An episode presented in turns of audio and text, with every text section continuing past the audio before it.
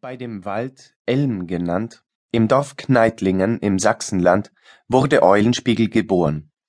Sein Vater hieß Klaus Eulenspiegel, seine Mutter Ann Wipken. Als sie des Kindes genas, schickten sie es in das Dorf Ampleben zur Taufe und ließen es nennen Till Eulenspiegel. Till von Uetzen, der Burgherr von Ampleben, war sein Taufpate. Ampleben ist das Schloss, das die Magdeburger vor etwa 50 Jahren mit Hilfe anderer Städte als ein böses Raubschloss zerstörten. Die Kirche und das Dorf dabei ist nunmehr im Besitze des würdigen Abtes von St. Egidien, Arnold Pfaffenmeier. Als nun Eulenspiegel getauft war und sie das Kind wieder nach Kneitlingen tragen wollten, da wollte die Taufpatin, die das Kind trug, eilig über einen Steg gehen, der zwischen Kneitlingen und Ampleben über einen Bach führt. Und sie hatten nach der Kindtaufe zu viel Bier getrunken, denn dort herrscht die Gewohnheit, dass man die Kinder nach der Taufe in das Bierhaus trägt, sie vertrinkt und fröhlich ist. Das mag dann der Vater des Kindes bezahlen. Also fiel die Patin des Kindes von dem Steg in die Lache und besudelte sich und das Kind so jämmerlich, dass das Kind fast erstickt wäre. Da halfen die anderen Frauen der Badmuhme mit dem Kind wieder heraus, gingen heim in ihr Dorf, wuschen das Kind in einem Kessel und machten es wieder sauber und schön. So wurde Eulenspiegel an einem Tage dreimal getauft. Einmal in der Taufe, einmal in der schmutzigen Lache und einmal im Kessel mit warmem Wasser.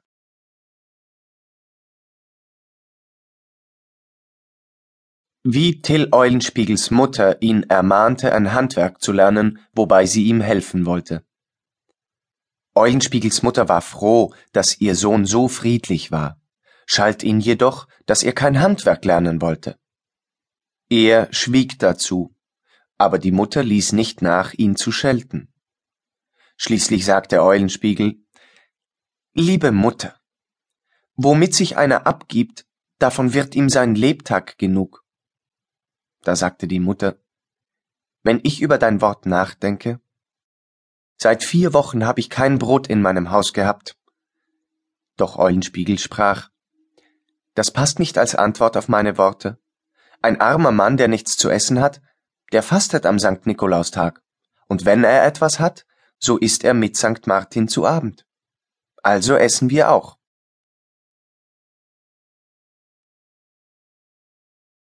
Wie Eulenspiegel in der Stadt Straßfurt einen Brotbäcker um einen Sack voll Brot betrog und es seiner Mutter heimbrachte.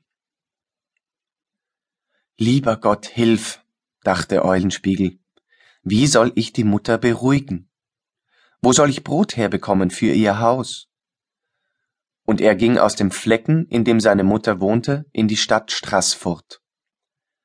Dort fand er eines reichen Brotbäckers Laden, ging hinein und fragte, ob der Bäcker seinem Herrn für 10 Schillinge Roggen und Weißbrot schicken wolle. Er nannte den Namen eines Herrn aus der Gegend und sagte, sein Herr sei hier zu Straßfurt, und benannte auch die Herberge, in der er sei. Der Bäcker solle einen Knaben mit in die Herberge zu seinem Herrn schicken, dort wolle er ihm das Geld geben.